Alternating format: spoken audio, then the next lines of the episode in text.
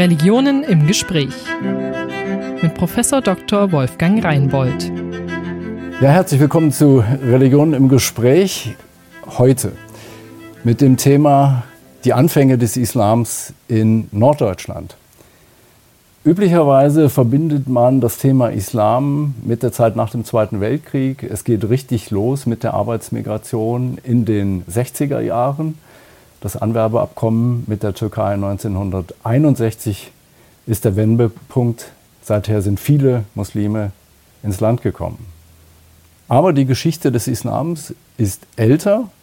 In Norddeutschland geht sie zurück schon in die Zeit vor dem Zweiten Weltkrieg. Und wir sind heute zu Besuch bei jemandem, der diese Geschichte noch aus der eigenen Familiengeschichte kennt, und zwar aus Hamburg. Ich freue mich, dass wir bei Firus Vladi sind.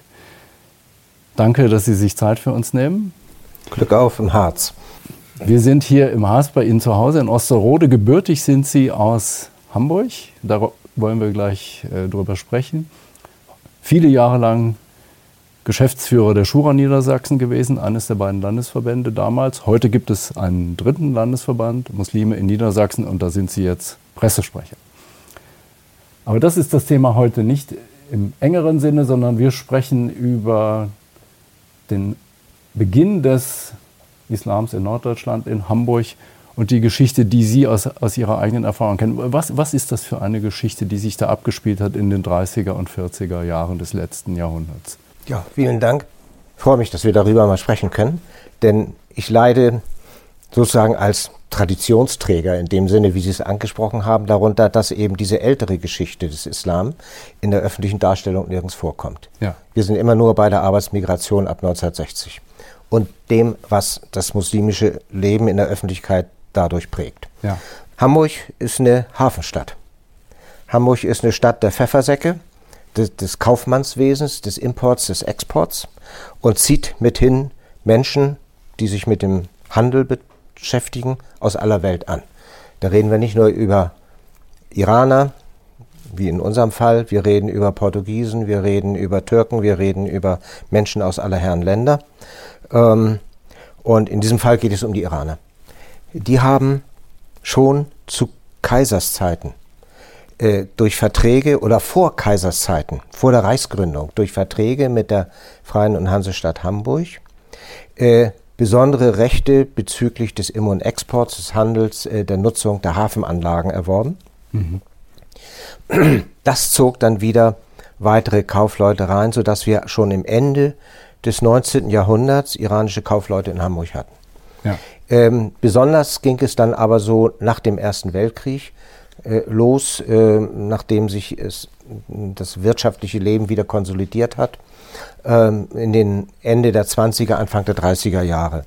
Äh, konkret in meinem Fall war mein Vater aus Tebris im Iran stammend, also aus dem aserbaidschanischen Teil des Irans, mhm. 1931 als junger Mann nach Hamburg gekommen, ja. hatte erst in einer iranischen Handelsagentur äh, gearbeitet, ein Jahr ungefähr, hat sich dann selbstständig gemacht und ein Geschäft für Import-Export am Ballindamm nachher in Hamburg aufgebaut mit mhm. einigen Angestellten und Mitarbeitern.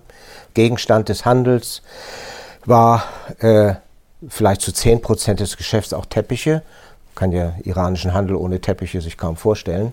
Aber äh, das Hauptgeschäft lief äh, in Bezug auf äh, Lebensmittel, also getrocknete Früchte, Nüsse vor allem, mhm. Aprikosen, Rosinen und ähnliche Dinge. Ja. Ähm, Im Import, aber auch heute, also für die Lederproduktion und Därme für die Wurstproduktion.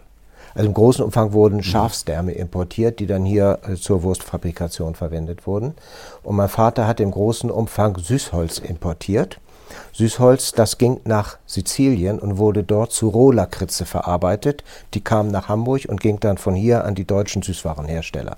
Nur mal als ein Beispiel. Mhm, mh.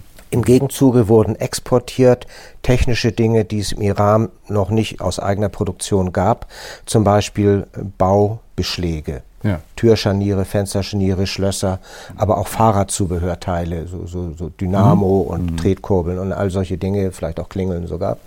Ähm, das war so das Gros des Handelsgeschäftes. Ja. Ähm, und wer in dieser Branche oder in einer solchen Branche Import-Export Erfolg haben wollte, musste mit seinen deutschen Partnern natürlich sofort und nicht erst nach 30 Jahren der Integration Deutsch können. Ja. Das fiel den Iranern, weil ja die iranische Sprache auch eine indogermanische Sprache ist oder Indo, sagt man das? Indoeuropäisch, Indo sagt man heute. Ja. ja. Ähm, fiel den Iranern sehr viel leichter mhm. Als den Zuwanderern aus der Türkei oder aus arabischen Ländern, die aus einer ganz anderen Sprachfamilie kommen. Ähm, so dass ähm, die, die Integration, wenn wir dieses moderne Wort auf die damalige Zeit äh, ja. zurückblenden, äh, eine mühelose war. Das heißt, Ihr Vater kommt 1931 ohne Deutschkenntnisse und lernt es dann? Er kannte bis dahin Französisch, Englisch, Russisch und Arabisch. Äh, Arabisch über die islamische Betätigung. Er mhm. war mhm. äh, islamisch gebildet, das heißt, er hatte ja. äh, bestimmte Funktionen erlangt.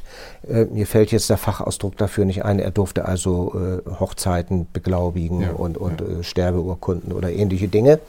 Ähm, so, und er hatte, Tepris war in der Zeit, 1931 kam er, streckenweise aus der Zeit zwischen 1900 und 1930 von Russen besetzt. Mhm. Also, mhm. äh, erst vom Zarenreich, äh, dann später auch von Sowjets. Es war streckenweise von den Engländern besetzt. Es war also eine sehr wilde Zeit. Ja. Es war eine sehr wilde Zeit äh, des Kolonialismus mhm. und äh, streckenweise von den Osmanen noch besetzt, sodass dadurch auch ein Sprachgewirr ja. entstand. Ja. Und in diesem Sprachgewirr ist er groß geworden. Sein Vater hatte ein Grundstück zu eigen und das hat er einer dort neu gegründeten amerikanischen Schule verkauft. Und im Gegenzuge durfte einer seiner Söhne auf der Schule kostenlos zur Schule gehen. Das war mein Vater. Mhm. Hatte dadurch ja, eine Bildung, mit der er in, in, der westlichen Welt ein bisschen besser Fuß fassen konnte. Ja. Und dann lernt er schnell Deutsch noch auf diese vier Sprachen. Das hat er sehr drauf, schnell. Ja. Also ich habe gerade, äh, ich bin gerade dabei, eine Biografie, die ich schon mal über ihn geschrieben habe, zu äh, überarbeiten und zu erweitern. Mhm. Und mir fiel auf, er hat äh, 1900 im Krieg, im Krieg äh, 42 oder wann, ist er mit den damaligen Möglichkeiten in den Iran gereist und hat von jeder Station, also heute fliegt man hin, nach fünf Stunden ist man da oder was, äh, das war mehrere Tage die Reise, nicht? Ähm, mhm. Von jeder Station hat er einen fortlaufend nummerierten Brief an seine Ehefrau, also unsere Mutter, geschrieben. Und wenn ich mir die Briefe heute angucke, nicht nur ein hervorragendes Deutsch, eine hervorragende Handschrift, sondern auch die Technik. Wie schreibt man einen Brief? Das ist ja eine Kunst, die wurde früher ja noch in der Schule gelernt. Mhm. Heute mhm. lernt man höchstens Twitter tippen. Nicht? Also, mhm. ähm, die, äh, die wurde gelernt. Also all dieses äh, lässt schließen, dass er dort äh, mit einem gewissen äh, Hintergrund, den wir mit der deutschen Sprache als Bildungsbürgertum beschreiben können, hier angekommen ist und hier gelebt hat. Und er hat dann ein, ein deutsches Mädchen aus einem befreundeten Hamburger Handelskontor kennengelernt und mhm. das ist dann unsere Mutter geworden. Ja. So. Also Integration super schnell, wenn man diesen Begriff ja, äh, ja. darauf verwendet. Und nicht will. nur mein Vater, sondern all die vielen anderen Berufskollegen sozusagen auch. Und das war Import-Export oder, Import, oder was, was waren die, die, die iranische Community, wie groß war die, wissen Sie das? Äh, die war Zeitweile wurde gesagt, äh, in, der, in der Nachkriegszeit, ja. dass es sich um die größte Auslandskolonie des Iran weltweit handelt. Ah, ja. äh, das hat sich heute geändert. Äh, es, etwa in London sind sehr viele und vor allem in Kalifornien mhm. sind sehr viele, die dort auch äh, Dinge machen, die man aus dem Iran kennt, zum Beispiel Produktion von Pistazien. Ja, ja. Das kalifornische Klima ermöglicht das und, ja. und so nicht und, und, das hat da eben viele hingezogen. Und die größte weltweit damals heißt mehrere hundert oder oder ja ja ja, ja, ja mhm. ähm, so und deren Anspruch war, wenn sie in, in, Hamburg lebten, geheiratet haben, ob Deutsche oder Iranerin, äh, dass sie ihre Kinder eben von Anfang an aufs Gymnasium geschickt haben. Mhm, mhm. äh, und mithin haben wir in der zweiten, dritten Generation alles Leute, die eine höherrangige berufliche Stellung oder soziale Stellung mhm. innerhalb der Stadt Hamburg, sofern sie in Hamburg geblieben sind, innehaben. Ja. Nicht? Äh, das sind heute Rechtsanwälte, das sind Mediziner, äh, das sind auch Kaufleute weiterhin, ähm, also ähm, oder Politiker auch. Nicht? Wir mhm. haben ja einige äh, sogar im Bundestag. Ähm, und natürlich auch Geisteswissenschaftler. Ja, ja. Ähm, das ist schon eine ganz andere Qualität, als wir es aus anderen Zuwanderungsmilieus kennen. Ähm, das will ich nicht werten, es ist einfach nur so. Es ist ein nicht? empirisches einfach Faktum. So. Ja, ja, ja. Ne? Gut, es gab äh, noch ein bisschen ältere Zuwanderung, nein, oder, oder Muslimisierungen. Äh, ich habe Ihnen hier mal mitgebracht ein Heftchen, äh, das handelt von unserem Friedhof. Ja. Da kommen wir sicher noch drauf zu sprechen. Ja. Äh, in Hamburg. Und in diesem Heftchen, das vor drei Jahren erschienen ist, äh, sind ein paar Bio Kurzbiografien auch von Leuten, äh, die, ähm, die auf ganz andere Weise zum Islam gekommen sind. Zum Beispiel friesische Seefahrer, die von algerischen Piraten im Mittelmeer aufgebracht worden sind. Und äh, das ist hier auch abgehandelt. Äh, und damit nicht durch Zwang, sondern durch Interesse zum Islam gekommen sind. Oder eine Frau aus Sansibar, die Tochter eines dortigen damaligen Königs oder Herrschers, mhm. die durch mhm. Einheirat mit einem Hamburger Kaufmann nach Hamburg gekommen ist und dort Kinder gekriegt hat.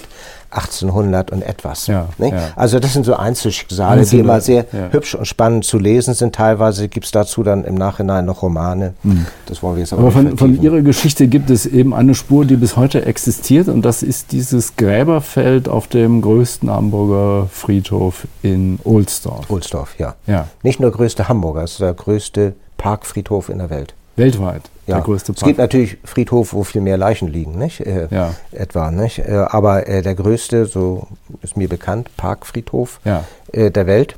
Und der Friedhof Ohlsdorf ist ja über 100 Jahre alt. Mhm. Ähm, und er ist aufgeteilt in sogenannte Kapellen. Ja. Und äh, dort gibt es jetzt eine Kapelle 13. Dort ist ein aktuell beschicktes, wenn man das Wort gebrauchen darf, islamisches Gräberfeld. Mhm. Also alle, die heute sterben, ja. Muslime in Hamburg, können dort bestattet werden, egal wo sie herkommen. Also ob iranisch oder türkisch oder so. Ne? Ähm, aber es gibt 1941 eingerichtet bei Kapelle 2 ein erstes islamisches Gräberfeld von der iranischen Gemeinde eingerichtet. Anlass war, dass einer aus dieser Kaufmannsgilde 1941 gestorben ist im Krieg. Ja. Heute würde man die ins Flugzeug legen mit einem Zinksack und nach Hause fliegen, wie das die meisten Türken noch machen, aufgrund ihrer äh, Friedhofs- oder Bestattungsverträge, nicht? Oder wie nennt man das? Äh, Sterbekassen. Ne? Das ist die Regel, wobei auch da schon, schon ja, die, die, Bewegung ist, ist, sich, eine Bewegung sich hier hin, bestatten zu lassen. Ähm, ja, so, ja. und mhm. die, äh, damals war einer von denen gestorben. Äh, kurz vor seinem Tod hat er dafür gesorgt, dass andere, auch, auch äh, aktive Iraner, äh, also organisatorisch aktive Iraner, äh, Geld in die Hand nehmen. Den größten Teil hat er selber bereitgestellt. Ähm, Abbas Ali Pirschat hieß er. Mhm. Und äh, die anderen haben dann eine Grabfläche gekauft, die 120 Grab Grabflächen umfasst oder Grabstätten umfasst. Mhm. Und dieses für 15.300 Reichsmark damals. Also richtig viel Geld. das war viel Geld. Das war ne? sehr viel Geld. Ja, ja. Aber diese Kaufleute hatten auch gute Geschäfte gemacht und mhm. äh, das Geld war jetzt nicht der Hinderungsgrund. Ja. Und äh, dieser erste wurde mit einem sehr hübschen Grabstein, der hier auch abgebildet ist auf dem mhm. Heft, ne? mhm. äh, bestattet. Und ähm, ja, dann ging, dann kam in der Kriegszeit, glaube ich, gar keine weiteren dazu, aber nach dem Krieg. Ja. Die 120 Grabstellen wurden sehr schnell voll. Die hatten nämlich einen strategischen Fehler gemacht, die Vorfahren. Ähm, das waren ja 120 Gräber, die vorfinanziert waren. Die wurden gewidmet iranisch-islamisch. Mhm. Und äh, die, der Rechteinhaber für die Entscheidung, wer erfüllt diese Merkmale, um dort bestattet zu werden, wurde das iranische Generalkonsulat in Hamburg, Aha. das kurz nach dem Krieg wieder eingerichtet worden ist, ich glaube mhm. 1953. Mhm. Äh, so, aber die haben vergessen zu sagen iranisch-islamisch-hamburgisch. Und das hat sich jetzt bei Iranern in Berlin, in Frankfurt, Ach, in Düsseldorf rumgesprochen, ja. in München, dass man da kostenlos liegen Kostenlos, kann. Ja. Nicht? Und mhm. weil sie alle auch ein bisschen kaufmännisch denken konnten, sind also viele Berliner und andere dahin gezogen und sind dann da auch anstandslos beerdigt worden. Ja. Dadurch ist die Fläche sehr schnell voll geworden, leider. Ähm, alle, die, nachdem diese 120 Gräber voll sind, danach noch kamen, es waren dann noch mal so 30, 20, 30 Lücken, die man noch füllen konnte. Da war die Hamburger Friedhofsverwaltung wieder schlau genug zu sagen, wir rechnen nicht das Gräberfeld als Fläche, sondern 120 Nummern. Und wenn auf dem Feld noch mehr passen, müssen die jetzt heute die normale Bestattungsgebühr bezahlen, mit allem drum und dran. Ja. Das ist dann auch so gemacht worden. So, und dann trat der Fall ein, dass äh, viele bestattet worden sind, die keine Angehörigen mehr haben in Hamburg. Ist ja in Migrationssituationen öfters. Äh, und deren Gräber fingen an zu verwildern. Mhm. Unkraut, der Grabstein steht schief und, und so weiter. Ja. Äh, und eines Tages, das ist jetzt vielleicht acht Jahre her, neun Jahre her, hat die Friedhofsverwaltung dem Konsulat als Rechteinhaber gesagt, entweder bringt ihr das in Ordnung oder wir machen das platt. So, daraufhin hat das Konsulat in seiner Not äh, einige wohlhabende iranische, überwiegend Teppichkaufleute angesprochen und gesagt, wir müssen hier was machen. Die haben Geld zusammengetragen, soweit ich mich erinnere, ungefähr 35.000 Euro mhm. und haben über Gärtnereibetriebe das alles in Ordnung bringen lassen. Friedhofsverwaltung war zufrieden, ähm, aber das war eine Eintagsfliege. Ja. Äh, und wir als Angehörige derjenigen, die ihre Eltern da schon liegen haben, also mein Vater, meine Mutter, haben gesagt, wir müssen irgendeine dauerhafte Einrichtung schaffen. Ja. Und das Ergebnis war, dass wir vor drei Jahren einen Förderverein gegründet haben, der über die Mitgliedsbeiträge und über Spenden jährlich etwa 3.000 bis 4.000 Euro aufbringen kann, mhm. um damit diese Fläche in Toto zu pflegen. Ja. Das war so die Ursache oder der Anlass oder das Ziel. Ähm, das haben wir dann besiegelt mit einem Vertrag zwischen der Stadt Hamburg, also der Friedhofsverwaltung, und mhm. dem Generalkonsulat, das sich durch den Förderverein hier vertreten ließ. Äh, und der Vertrag sieht vereinfacht vor, die Stadt erhält dieses Grabfeld auf Dauer, wenn wir dieses Grabfeld auf Dauer pflegen und auch weiterhin nutzen. Ja.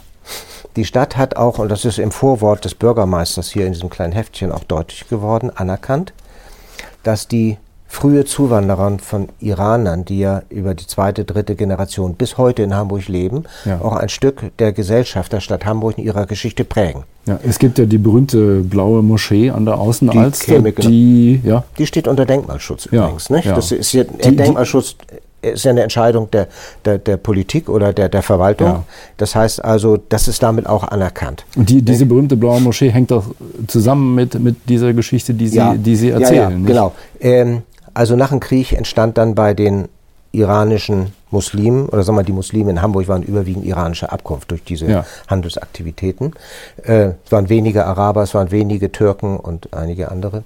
Äh, es entstand der Wunsch nach einem Gotteshaus. Das ja. ist ja auch sehr nachvollziehbar. Mhm. Ähm, und, und auch das weit vor der Arbeitsmigration in ja, den 60ern. Ja, ja. ja. Und äh, das führte dazu, dass mein seliger Vater, ich glaube es war 1953, in den Iran reiste, nach Qum, in die sogenannte Heilige Stadt mhm. und zum damaligen geistigen Oberhaupt der schiitischen Muslime im Iran, Ayatollah Burujadi, äh, zu ihm fuhr und bei ihm die Erlaubnis geholt hat, oder sozusagen den Segen, kirchlich gesprochen, geholt hat, in Hamburg eine Moschee bauen zu dürfen und die Erlaubnis geholt hat, aus Stiftungsmitteln der iranischen äh, oder der schiitischen religiösen Stiftung einen Imam zu schicken und zu bezahlen. Ähm, das ist dann ab 1956 wohl gewesen, der Herr Dr. Äh, Mohammed Mohakari, mhm. ähm, der für einige Jahre dann sozusagen Gründungsimam ja. in Hamburg war. Ja. Äh, ihm folgten viele andere, unter anderem auch äh, äh, Khatemi, äh, der ja später sogar äh, Präsident im Iran wurde. Ne? Ja, ja. Ähm, Und das Geld kam von den Hamburger iranischen Familien? Die, die Baukosten, ja. Die haben ja. die Hamburger iranischen Familien oder mhm. Geschäftsleute aufgebracht. Mhm. Äh, auf der Suche nach einem Grundstück hat der Senat der Stadt Hamburg geholfen. Ja. Und hat ihnen ein Grundstück empfohlen an der Außenalster, also in durchaus prominenter Lage. Ähm, als dann das Ding, als der Grundstein gelegt wurde, war der Hamburger Bausenator Nevermann dabei, ich glaube, das war Nevermann, und hat vor laufender Kamera gesagt, es ist eine Ehre für die Freie und Hansestadt Hamburg, dass die, ihre muslimischen Mitbürger jetzt eine eigene, ein eigenes Gotteshaus bekommen. Ja, also eine völlig andere Atmosphäre, als wir es heute in der Regel Oder oftmals dann, beim Moscheegründung ja, genau, haben. Ne? Genau. Ja, ja. Also heute kommt auch jemand von der Baubehörde, aber meist mit der Stilllegungsverfügung. Ne? Wenn irgendwas nicht Minarett zu hoch oder irgendwas ist. Mhm. Sage ich jetzt ein bisschen sarkastisch. Ne? In Köln war es anders oder hätte es anders sein können, jedenfalls, aber vielfach gibt es Proteste und so weiter. Also das lief alles gut. Dann haben die angefangen mit dem Bau. Äh, Architekt war ein Iraner oder und Türke und auch deutsche Ingenieure. Das ganze Ding ist aus Beton mhm. Stahl, Stahlbeton. Äh, ist also von der Bautechnik was Modernes, was Neues. Ja. Äh, mit einer sehr 16 Meter Durchmesser Kuppel, mhm. äh, die auf Betonpfeilern steht, auf V-förmigen Betonpfeilern. Ähm, und äh, dann gab es noch eine kleine Besonderheit. Der türkische Architekt hat die Minarette nach türkischer Art ähm, spitz gebaut, so wie eine Rakete. Ne? Eines aus Beton. Eines Morgens kamen die iranischen Auftraggeber dahin und sagten, nee, so ein Minarett haben wir aber nicht gewollt. Und dann musste der frisch abgebundene Beton mit einem Presslufthammer wieder runtergemeißelt werden und stattdessen kommt darauf eine Platte. Ja, und auf der Platte so ein Stab mit einem mhm. Gottessymbol. Ja. Ähm, da sieht man auch, dass es da auch schon Befindlichkeiten gibt, die im Grunde nichts mit der Religion zu tun haben, sondern mit der nationalen Identität. Mhm. Ähm, ja, gut, Hatte man denn den Blick, äh, irgendwie eine deutsche Moschee zu bauen oder eine Moschee in Deutschland? War das was Besonderes oder war es im Grunde eine Moschee wie jede andere auch im Iran? Ja gut, von der, von der Baustruktur, von der Architektur her war das durchaus modern. Ja. Ähm, von dem inneren Aufbau klassisch ja. äh, mit einem Ivan. Ivan ist äh, nicht der russische Name Ivan. Ivan ist ein freies Eingangsportal. Mhm. Ähm, das auch diese Moschee aufweist und das typisch für iranische Moscheen ist, aber nicht nur iranisch, also der ganze iranische Kulturkreis, der sich jetzt in Ländern, die heute Usbekistan oder Tadschikistan ist, Samarkand oder solche, Bukhara, mhm. überall finden wir diese Architektur mit diesem Ivan, mit einer sehr großen offenen ja. Eingangshalle mit so einer Art äh, fast gotischen Spitzbogen. Übrigens, äh, äh, kurioserweise anzumerken, Stuttgart 21. Der alte Kopfbahnhof mhm. hat einen Ivan. Weil der Architekt, der den damals vor 100 und was Jahren gebaut hat, nämlich Erfahrungen aus dem Iran gesammelt hat. Tatsächlich, ja. ja. Gehört jetzt nicht zu unserem Thema. Ja, ich mhm. nee, also äh, gut, es sollte ja, äh, ja äh, dann gab es zeitweise Baustillstand, weil das Geld, Spendengeld, äh, nicht kontinuierlich floss. Ähm, es war immer so, dass die Iraner gute Geschäfte gemacht haben, ob sie nun Teppiche verkauft oder was auch immer, und haben dann einen Teil davon äh, sofort in diese Stiftung, in diese Moscheebaukasse überwiesen. Mhm. Ähm, und ähm, dann gab es mal Lücken. Ich erinnere mich, äh, dass gesagt wurde, ich war ja damals noch Kind, ne? ja, klar. Ähm, äh, dass gesagt wurde, dass der Schah Geld angeboten hat. Das haben die aber zurückgewiesen. Ähm, weil sie sagten, der Schah liefert blutiges Geld, also Geld, das durch Zwang eingetrieben worden ist. Und eine Moschee baut man nur aus freiwillig gespendeten Geldern. Ja, Dadurch hat ja. das Ganze ein bisschen herausgezögert und ist dann um 1960 erst in Betrieb gegangen. Ja, ich erinnere mich, dass wir, da war das noch Rohbau, provisorisch mit Tre Tepp Teppichen ausgelegt und mit irgendeinem so kleinen Bolleröfchen da drin äh, schon Religionsunterricht hatten. Mhm. Bei dem ich glaube, zweiten oder dritten Imam. Das war äh, Ayatollah Beheshti, mhm. der übrigens in der Revolution auch eine wichtige Rolle spielte. Und ich erinnere mich gut an Beheshti. Der war ein schlanker, langer Mann, der schon sehr gut Deutsch konnte und er hatte sehr schöne, lange Finger gehabt. Dachte immer, der könnte gut Klavier spielen. Und äh, er hatte die iranischen Kinder, die nicht mehr gut Persisch konnten, in Hamburg in Deutsch unterrichtet. Religionsunterricht. Und da war ich dann immer dabei, das weiß ich noch. Das muss so um 19 58, 60 sowas gewesen sein. Ähm, gut, ähm, ja. Also Religionsunterricht schon damals in der deutschen, in der deutschen Sprache. Auch in deutscher Sprache. Ja. Und wir, wir kommen schon, schon fast ans Ende. Ich will mal fragen, wenn, wenn Sie heute, Sie sind Vorsitzender des Fördervereins für diesen ja, Friedhof, ja. wenn man da heute hin möchte, wer, wer, wer kommt dahin, wer, wer hat eine Möglichkeit, auf diesem altehrwürdigen Friedhof begraben zu werden? Ähm, weil der ja nun quasi Denkmalcharakter hat für die Stadt Hamburg auch haben wir gesagt, es sollen dort nur diejenigen hin, die aus der Ersteinwanderergeneration stammen. Mhm. Ähm, das heißt also Iraner, die nach der Revolution äh, 1979 mhm. den Iran verlassen, nach Hamburg gekommen haben, entsprechen nicht mehr so ganz diesem Profil der Ersteinwanderer, also der alteingesessenen Kaufleute. Ähm, Hamburg hat ja sowieso so ein, so ein Stigma mit den alteingesessenen Kaufleuten, nicht? aus alter Zeit. Nicht? Früher nannte man die Pfeffersäcke. Nicht? Immer noch, soweit ich weiß, ja. ja, ja und gut, heute gibt es ja auch andere Schwerpunkte in der Stadt, die, die Medien vor allem. Nicht? Ja, ja. Ähm, Sport nicht mehr so. Nicht? Also ich bin zwar noch alter HSV-Freund, oh aber Mann, das ist ein schwieriges Thema. Das wollen wir hier nicht vertiefen, okay. dann fließen Tränen. Ja. ähm, gut, ähm, also es sollen dorthin die Alteingesessenen, die vor der Revolution nach Hamburg als Kaufleute sich niedergelassen haben oder in ähnlichen Berufen ähm, oder deren Nachfahren. Ja. Ne? Äh, so dass wir jetzt sogar in den letzten drei Jahren haben wir etwa fünf Personen dort bestattet, mhm. die diesem Profil entsprechen. Und wir haben einige Grabsteine reserviert für die Nachfahren solcher per Personen, etwa auch für mich und meine drei Geschwister. Mhm. Nicht? Die, ich bin der Jüngste, die anderen sind älter und also damit ist eben auch nicht mehr gesund, die beiden Älteren. Ist irgendwann mit dem Ableben zu rechnen und es ist ja schön, wenn man weiß, wo man hinkommt ja. und das nicht ja. dem Rätselraten der, der plötzlichen Erben überlässt. Ähm, ja, das, so ist ungefähr die Struktur. Finanziell gesehen, äh, die Bestattung dort kostet die normale heutige Hamburger Gebühr nach der Hamburger mhm, mhm. Gebührensatzung für Bestattung auf den Friedhöfen.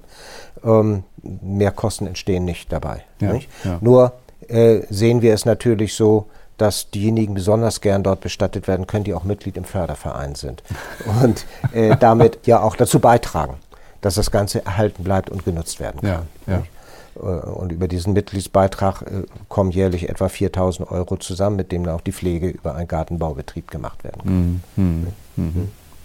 Ähm, wenn ich zum Schluss frage, Sie, Sie sind jetzt Pressesprecher des neuen Verbandes, gibt es für Sie eine, eine persönliche Verbindung die, die, Ihres Engagements in dieser Struktur mit dem, was Sie erzählt haben, mit Ihrer, mit Ihrer Familiengeschichte? Äh, wenn Sie meine Biografie verfolgen, dann habe ich mehrere Neigungen, äh, die alle völlig losgelöst nebeneinander stehen.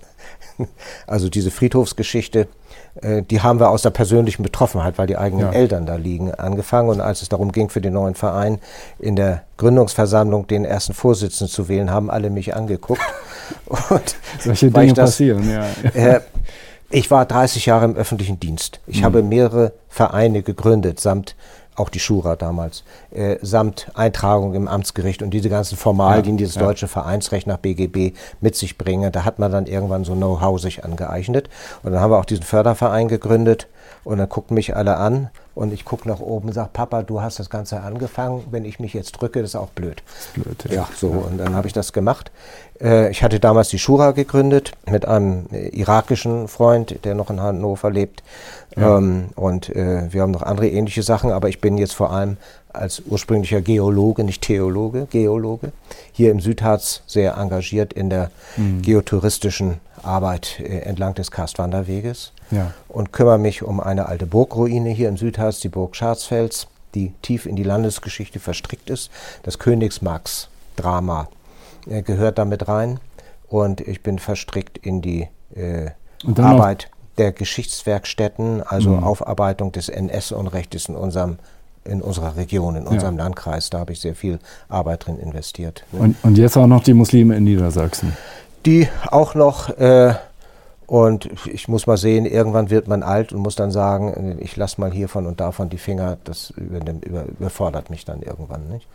Äh, wo ich dann anfange aufzuhören, das weiß ich noch nicht. Gut, ja, wir sind, äh, glaube ich, ähm, damit äh, an einem Ende angekommen. Und dann sage ich herzlichen Dank für diesen, für diesen Einblick in die, in die frühe Geschichte ähm, des norddeutschen Islams und, und die vielen persönlichen äh, Geschichten, die Sie uns erzählt haben. Religionen im Gespräch. Eine Produktion des Evangelischen Kirchenfunks Niedersachsen-Bremen.